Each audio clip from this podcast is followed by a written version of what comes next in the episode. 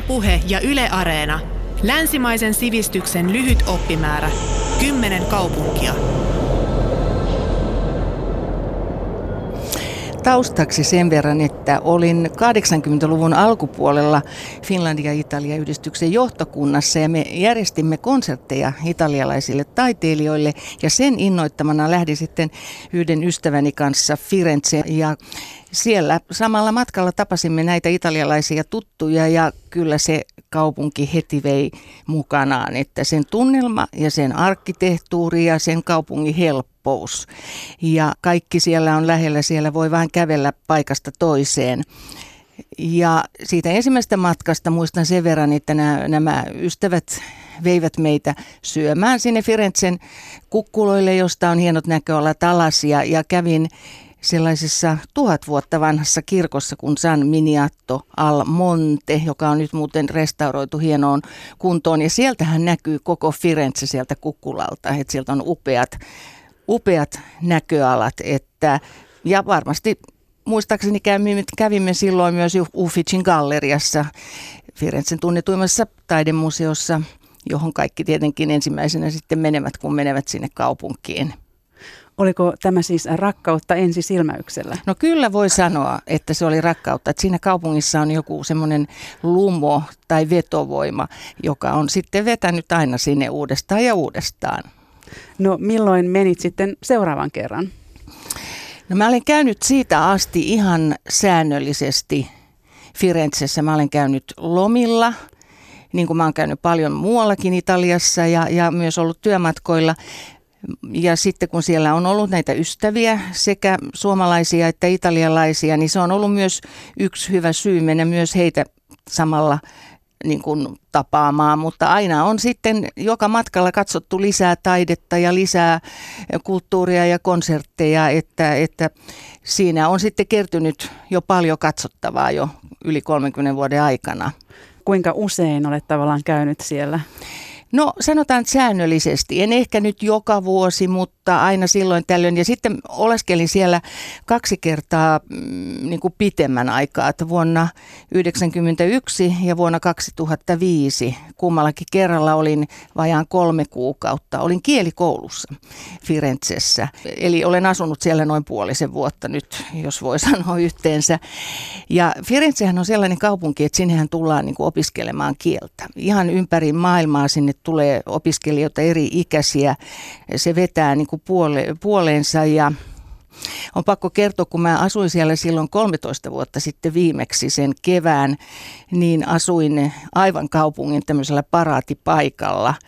Eli kielikoulu järjesti asunnon Piazza Signorian laidalta tosiaan ihan aivan ka- kaupungin keskustasta, sydämestä. Ja mun ikkunasta näkyi tuommoinen 1300-luvulla rakennettu Palazzo Vecchio, jonka varmasti monet Firenzen kävijät muistavat. Ja, ja sitten tämä jäljitelmä tästä Michelangelon Davidin patsasta, se näkyy ikkunasta ja vastapäätä oli tunnettu Rivuar-kahvila, jonne oli hauska sitten mennä espressolle. Ja yksi syy, mikä tietysti Firenzeen on minua vetänyt, on se, että siellähän on Italian vanhin musiikkijuhla Mangio Musicale keväisin. Ja silloin kun asuin ja olin siellä, niin seurasin hyvin tiiviisti tämän juhlan konsepteja ja operoita. Ohittaako tavallaan Firenze Rooman, jos suunnittelet matkaa Italiaan? No täytyy sanoa, että jos mä nyt lähden sinne, niin mä yhdistän nämä kaksi kaupunkia. Että se on, se on aika hyvä juttu olla sitten osa Roomassa, nauttia siitä ja sitten mennä osaksi Firenzeen. Että tämä on nyt tämänhetkinen e, tapa, mutta kyllä mä oon tehnyt niinkin, että, sille, että mä olin mennyt suoraan Firenzeen ja ollut siellä vaikka viikon ja sitten tullut takaisin ja ehkä vaan piipahtanut Roomassa. Ja viimeksi kun olin vuosi sitten siellä, niin olin Roomassa useamman päivän ja sitten ystävieni kanssa kävimme yhden päivän matkalla retkellä Firenzessä, koska junat on niin nopeita, se on puolitoista tuntia, kun olet perillä. Ja siinä päivän aikana voi mennä lempiravintolaan, lempiviinibaariin ja tehdä vähän ostoksia. Eli, eli mm, kun kaupunki on niin pieni, siellähän on vain 400 000 asukasta, niin kaikki on lähellä, niin tällaisenkin reissu voi tehdä Roomasta käsin. Kerroit tuossa, että olet ollut siellä kielikoulussa. Puhut siis italiaa. Puhun sillä tavalla Italiaa, aika pitkällekin opiskelin, että, että kyllä se on auttanut sitä olemista ja, ja, ja antanut mm, paljon elämään, että puhuu kieltä, kun on kontaktissa paikallisten kanssa, niin sehän avaa portit ihan toisella tavalla, kun voi italiaksi kommunikeerata. Ei, eivätkä italialaiset vaadi, että sinun pitää nyt jotain täydellistä italiaa puhua, mutta sen verran, että kun tulee toimeen, niin sekin on ollut ihan hyvä syy aina lähteä, koska sä tunnet olevasi kuin kotona, kotonasi, kun, kun se kieli on apuna. Onko siis äh, Firenze tavallaan ollut toinen kotikaupunkisi Euroopassa? Kyllä se oli varmaan aikaisemmin, mutta sanotaan, että nykypäivänä kyllä tämä on laajentunut tämä matkailu ja olen käynyt paljon muuallakin kuin Italiassa, että kyllä, kyllä Berliinit ja Salzburgit ja tämmöiset kaupungit ja muutkin kaupungit vetävät sitten kulttuurielämänsä vuoksi, että se on yksi monien joukossa. Kuinka muuten Firenze on muuttunut näiden vuosien aikana? Onko se muuttunut jotenkin oleellisesti? Sinulla on kuitenkin aika pitkä perspektiivi tähän kaupunkiin. No ainakin se, mitä itse näkee aina sen ja on vuosien ja vuosikymmenten aikana nähnyt, että se turistimäärä on kasvanut ihan valtavasti. Ja siellä on nykyään aasialaiset mielellään tulevat ja amerikkalaiset on aina mielellään tulleet, tulleet Firenzeen.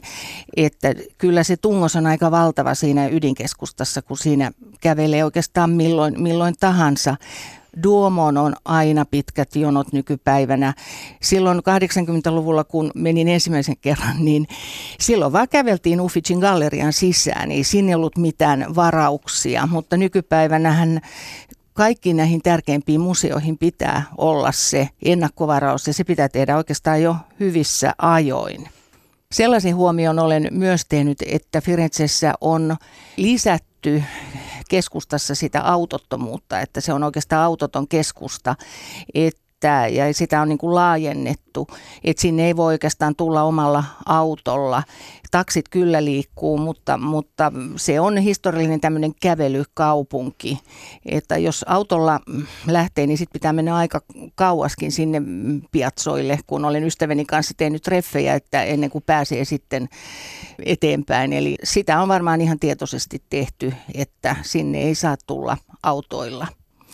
No firenzeläiset itsehän tulevat sitten keskustaan polkupyörillä ja skoottereilla, että se on ihan tämmöinen normaali, normaali muoto liikkua kaupungissa.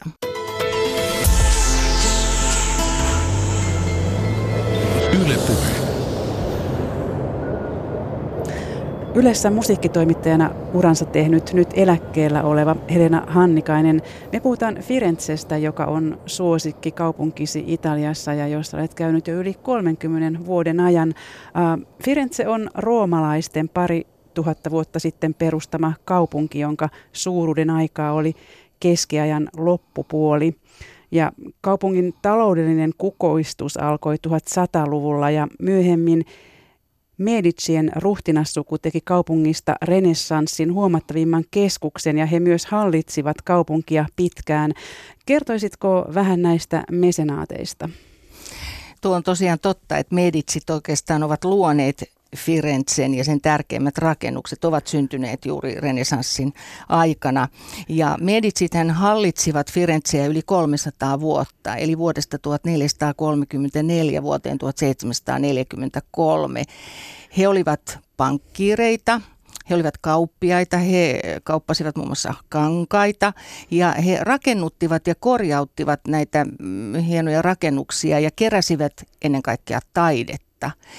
Siellä oli joukossa kyllä hirmuvaltiaita, mutta yksi tärkeä hallitsija ja tämmöinen oikeastaan hän oli itsevaltias 1400-luvun lopulla elänyt Lorenzo de Medici, joka oli suuri taiteen kerääjä. Ja hän perusti oman puutarhansa kuvanveistokoulun. Ja yksi oppilaista oli Michelangelo, ja, ja hän tuki myös Botticellia ja Leonardo da Vinciä. Ja sitten oli toinen hallitsija, joka oli 1500-luvulla Cosimo ensimmäinen de Medici, tämmöinen suurherttua, joka tuki myös taiteita ja oli, oli tärkeä henkilö, mutta näitä oli monia näitä Mediceitä. Mitä he tekivät, niin, niin suku tuki tämmöistä taiteilijaa kuin Masaccio ja San Lorenzon kirkon restaurointia he tukivat. Ja tämmöisiä taiteilijoita, jotka olivat heidän niin kuin suosikkitaiteilijoita, joita he tukivat, oli muun muassa Donatello, Filippo Lippi, joka oli Botticellin opettaja.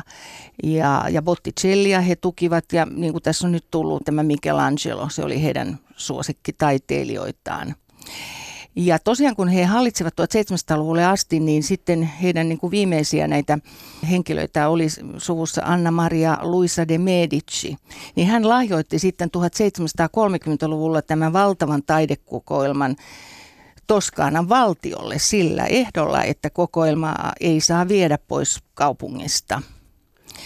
Ja yksi tärkeä asia ja rakennus, joka syntyi heidän aikanaan, oli, oli Ufficin galleria, siis tämä taidegalleria, joka syntyi 1500-luvun puolivälissä ja sen hän suunnitteli tällainen kuin Giorgio Vasari.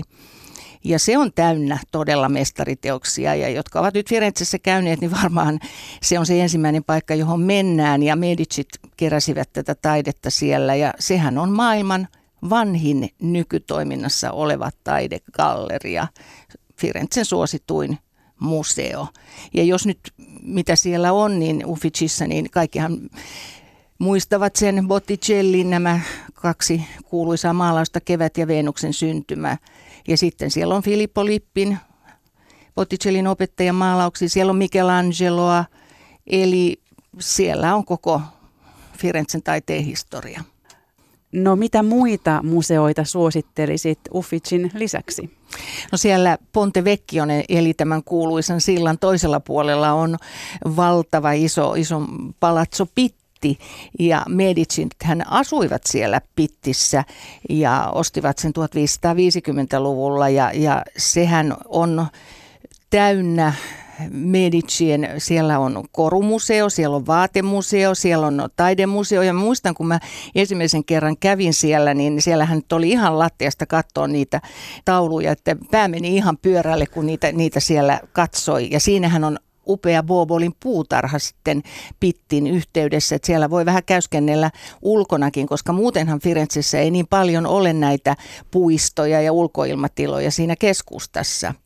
No sitten tietysti moni haluaa nähdä Michelangelon patsaan sen alkuperäisen Davidin ja se on siellä Galleria dell'Accademiassa ja se on hyvin vaikuttava korkea, ilmeikäs patsas.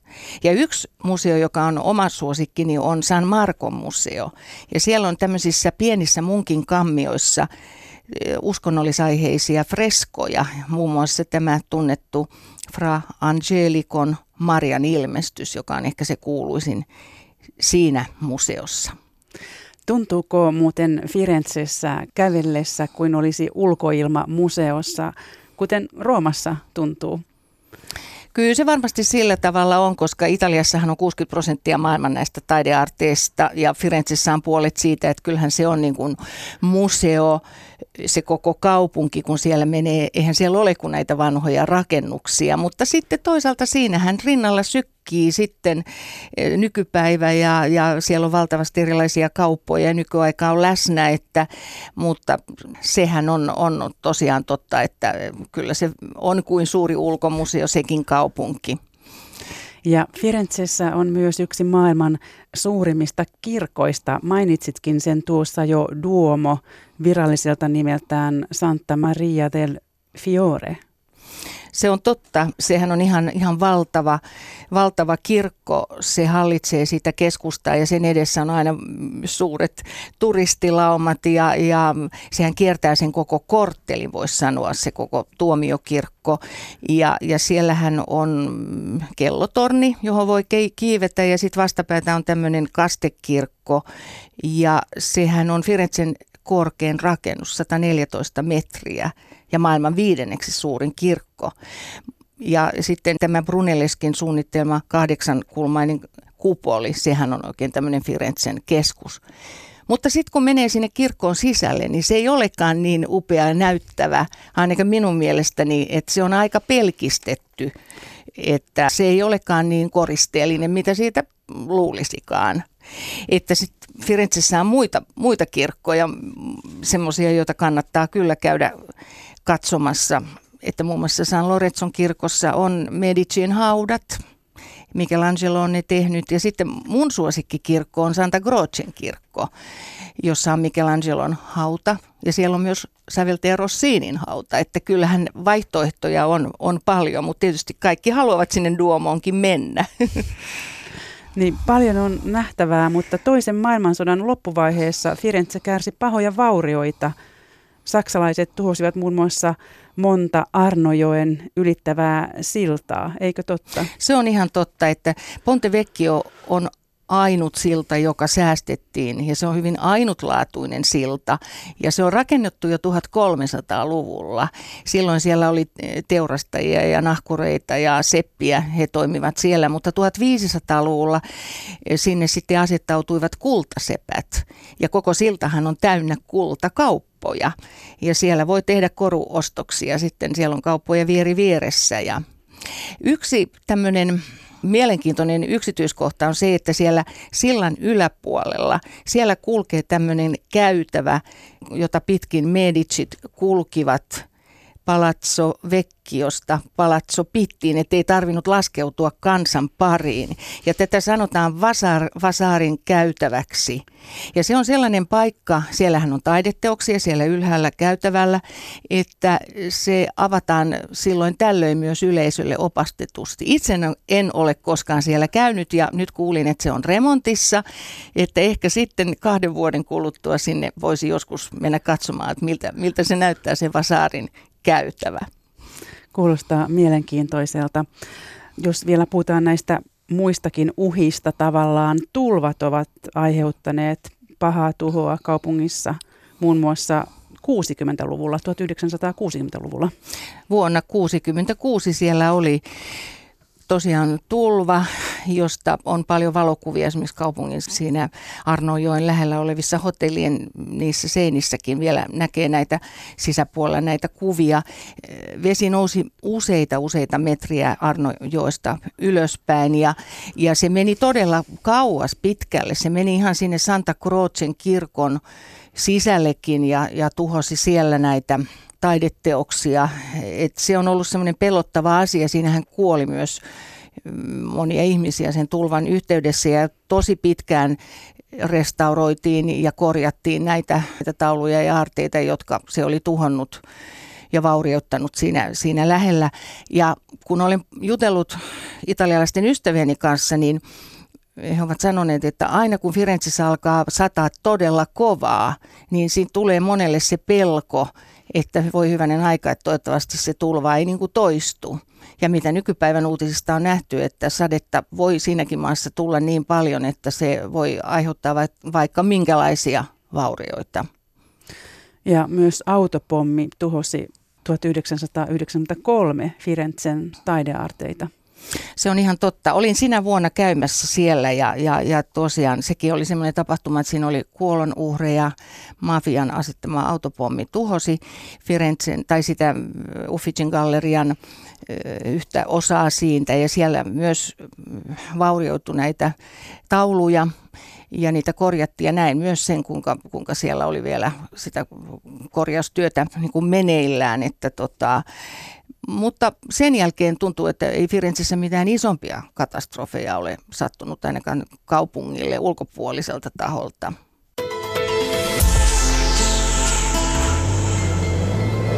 Yle puhe. Ylessä musiikkitoimittajana uransa tehnyt nyt eläkkeellä oleva Helena Hannikainen. Me puhutaan Firenzestä, joka on suosikki kaupunkisi Italiassa ja Olet käynyt siellä jo yli 30 vuoden ajan. Maailman ensimmäinen varsinainen oopperaesitys järjestettiin Firenzen Palazzo Corsissa vuonna 1597. Millainen musiikkikaupunki Firenze on nykyään? Mainitsit tuossa jo Italian vanhimman musiikkijuhlan, mutta mitä muuta siellä on?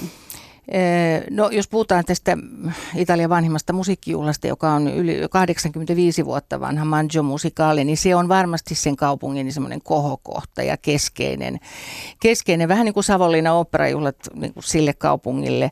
Ja, ja kun, mitä siellä nykyään tarjotaan, niin siellähän on hyvin paljon italialaista operaa italialaisin esittäjistöin ja täytyy sanoa, että minun mielestäni kultaajat ovat vähän jo niin kuin taaksepäin tällä juhlalla, koska Italiallahan on suuria vaikeuksia kulttuurielämän rahoituksen kanssa ja rahaa ei ole niin kuin ennen käytettävissä.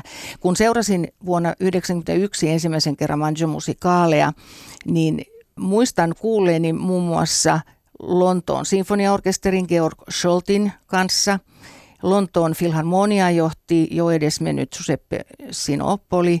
Ricardo Muuti johti Philadelphia orkesteria ja Zubi Mehta, joka oli pitkään tämän silloin juhlan taiteellinen johtaja, niin hän johti Toska-operaa.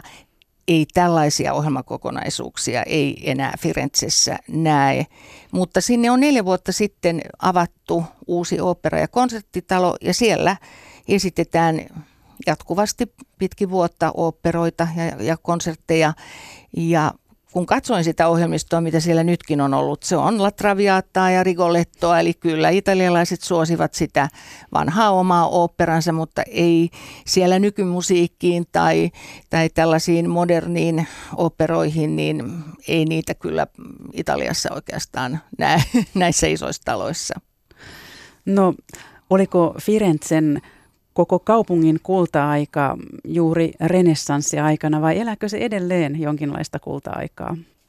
No totta kai se kaupunkihan elää siitä menneisyydestä, mutta kyllähän se on myös sitä kulta-aikaa, että turistit tulevat katsomaan sinne vanhoja maalauksia ja näitä museoita ja, ja tulevat kuuntelemaan 1800-luvun mm, säveltäjiä, että sillä tavallahan se elää kyllä kulta-aikaansa, että jos laitettaisiin järjestykseen Italian suosituimmat nämä matkailukaupungit, niin kyllä Firenze on varmaan ihan ykkösten joukossa. Että, ja Yksi, mikä sitten on myös se asia, joka varmasti joitakin vetää, niin että siellähän on upeita muotiliikkeitä, muotihuoneita, eli kyllä muoti on sitä nykypäivää, jota ihmiset sitten seuraavat myöskin Italiassa. Tuleeko mieleen jotain tiettyjä sukuja tai merkkejä, jotka ovat Firenzestä? No siellä on tällainen kuin Ferragamo. Hän on ollut kenkäsuunnittelija jo 1900-luvun alkupuolella erittäin erittäin suosittu, joka su- suunnitteli kenkiä Marilyn Monroelle ja asuikin ja oli siellä Hollywoodissakin. Ja siellä on upea tämä Ferragamon kenkämuseot, siellä kannattaa käydä, se on myös siinä keskustassa. Ja toinen firenzeläinen muotisuunnittelija, joka tulee mieleen, on Emilio Pucci ja hän on sieltä myös kotoisin. Ja nämä perheet ja suvut edelleen pitävät yllä näitä muotiliikkeitä, joita voi käydä ihailemassa Via Torna Buonilla. Se on yksi sellainen katu, jossa on ihan vieri vieressä näitä huippuliikkeitä, niin ainakin voi katsella ikkunoita, jos on mahdollista. Sisään harvemmin olen mennyt, mutta, mutta aina voi sieltä sitten katsella sitä muodin suuntaa turistin kannattaa sitten suunnata San Lorenzon torille ja sieltä saa edullisesti kaikenlaista italialaista nahkatavaraa, huiveja ja, ja se on semmoinen paikka, jossa käyn joka kerta, kun käyn, käyn Firenzessäni ostoksilla. No missä asioissa kaupunki on trendisetteri edelläkävijä? Onko se juuri muodissa? Kyllä se varmasti niin on, että muoti on se, missä eletään tässä päivässä ja se on erittäin kiinnostavaa. Ja Firenzehän on tunnettu tällaisesta miesten muotitapahtumasta kuin Pitti Uomo, joka järjestetään kaksi kertaa vuodessa. Ja sinnehän tulevat muotisuunnittelijat, sisäänostajat ympäri maailmaa katsomaan sitä muotia. Ja siellä on teemamaita ihan muualtakin kuin Italiasta, että siellä on Suomikin ollut hyvin aikanaan esillä, että se on varmasti se, mistä nähdään kuvia ja, ja, ja tuloksia noissa naisten lehdissä ja miesten, miestenkin näissä muotilehdissä. E, ja voisin sanoa, että e, Firenze on miesten muotikaupunki. Siellä on upeita miesten vaateliikkeitä. että, että välillä kun niitä katselee, että oho, että täältähän löytäisi vaikka mitä, että suosittelen myös käymään niissä liikkeissä. Eli kaikki trenditietoiset miehet sinne. Kyllä Italia on, on yksi maailman keskuskaupungeista, jos muodista puhutaan. Kerroit tuossa, kuinka suosittu turistikaupunki Firenze on. Ovatko firenzeläiset kyllästyneet turisteihin? No sitä, sitä on vaikea sanoa, että ovatko he kyllästyneet, mutta, mutta kyllähän se turismi vaikuttaa ja he elävät sillä ja ainakin se on vaikuttanut asuntojen hintoihin. Eli firenzeläiset monet asuvat kaupungin ulkopuolella ja näitä keskustan kalliita asuntoja sitten vuokrataan ja niitä on restauroitu turisteille. Että siinä mielessä kyllä se on nostanut se turismi koko kaupungin hintoja ihan joka puolella ravintoloissa ja, ja, ja tuotteissa. Ja siellä on rajoitettu esimerkiksi nykyään sitä, kuinka paljon sinne voidaan perustaa esimerkiksi uusia ravintoloita tai ruokakauppoja, että vähän yritetään säännöstellä sitä. Ja sitten niissä pitäisi olla noin 70 prosenttia italialaista tavaraa myynnissä tai ruokaa, että sitä kotimaisuutta halutaan korostaa. No tosiaan, kun ollaan Italiassa, Firenzessä täytyy siis syödä hyvin ja juoda hyvin. Mitä suosittelet? No siellä on sellaisia pieniä perheravintoloita, jossa itse käyn ja, ja mitä sitten paikalliset syövät tai firenzeläiset, niin hehän syövät paljon lihaa ja siellä on tämmöisiä kananmaksatäytteisiä pikkuleipiä, krostiineja, ribolliitta, kasviskeittoa. Näitä ehkä en niinkään itse suosi, mutta aina joka kerta kun menen, niin pitää ottaa lasillinen viin santoa, joka on tämmöinen makea jälkiruokaviini, paikallinen juoma ja siihen kastetaan näitä kantucci-keksejä. Ja sitten siellä on ihania näitä viini baareja tai ravintoloita, jossa voi maistella vain jotain kiantti- tai antinoori-viiniä, joka on Toskanan alueelta, että kyllä näitä antimia tulee joka kerta sitten joka päivä siellä käytettyä ja maisteltua. No jos ajatellaan jotain varjopuolia, oletko nähnyt niitä Firenzessä? No en oikeastaan. Italiassahan on aikamoinen se byrokratia silloin, kun siellä asuu ja on, niin sen kanssa tietysti joutuu tekemisiin ja onhan siellä korruptiota ja järjestäytynyttä rikollisuutta, mutta se ei oikeastaan näy valtavasti turisteille. Et kyllä mä olin kokenut, että Firenze on aika rauhallinen kaupunki ja olla, ja varsinkin kun itse asuin keskustassa, niin siitä oli niin mukava lähteä aina kävelylle sitten joka suuntaan ja Pontevecchiolle ja käydä sitten siellä toisella puolen siltaa. Siellä on ihania pieniä ravintoloita siellä, Santo Spirito, torin siellä lähistöllä, että kannattaa vähän laajentaakin sitä aluettaan. Kerroit tuossa alkupuolella, että sinulla on ystäviä Firenzessä ja kun puhut Italiaa, niin saat jonkinlaisen kontaktin myös paikallisiin. Kuinka luonnehtisit Firenzen asukkaita, jos verrataan muihin italialaisiin? Kyllä Firenze on suljettu kaupunki. Ja, ja siellä on näitä vanhoja sukuja ja perheitä, jotka asuvat edelleen niissä vanhoissa asunnoissaan. Eivät he ota kontaktia turisteihin sillä tavalla, että, että kyllä siellä on ihan omat piirit ihmisillä. Se on hyvin erilainen kaupunki kuin Rooma, jossa ollaan minusta paljon avoimempia ja, ja, ja ulospäin suuntautuvaisempia et siinä mielessä Firenzessä on tämmöistä, mm, niin kuin, se on hi, tämmöinen aika hillitty kaupunki, mutta tietenkin kun itse on puhunut aina Italiaa ihmisten kanssa, niin se kyllä avaa keskusteluita ja portteja sitten myös italialaisiin. Yhdysvaltalainen kirjailija Jennifer Coburn on sanonut näin vapaasti englannista käännettynä, että Firenzessä vieraillessa tuntuu kuin olisi ollut yllätysjuhlat joka päivä Oletko samaa mieltä? No kun siellä on näin monta kertaa käynyt, niin totta kai siellä aina on silmät ja korvat auki ja aina näkee jotain jännää uutta ja sitä pitää huomioida. Mutta sitten kun siellä on käynyt aika monta kertaa, niin, niin en mä nyt valtavia yllätyksiä ehkä koe. Että ehkä semmoisia vertailuja, että ai silloin oli tätä ja nyt täällä on tällaista, että semmoisia huomioita. Mutta se on vähän semmoinen aika tuttu ja turvallinen kaupunki. No kuinka luonnehtisit Firenzen sielua, jos ajatellaan, että kaupungilla on sielu? No se sielu minulle ovat nämä vanhat rakennukset, hyvä viini ja ruoka ja muoti. Ja voi sanoa, että nämä pähkinänkuoressa.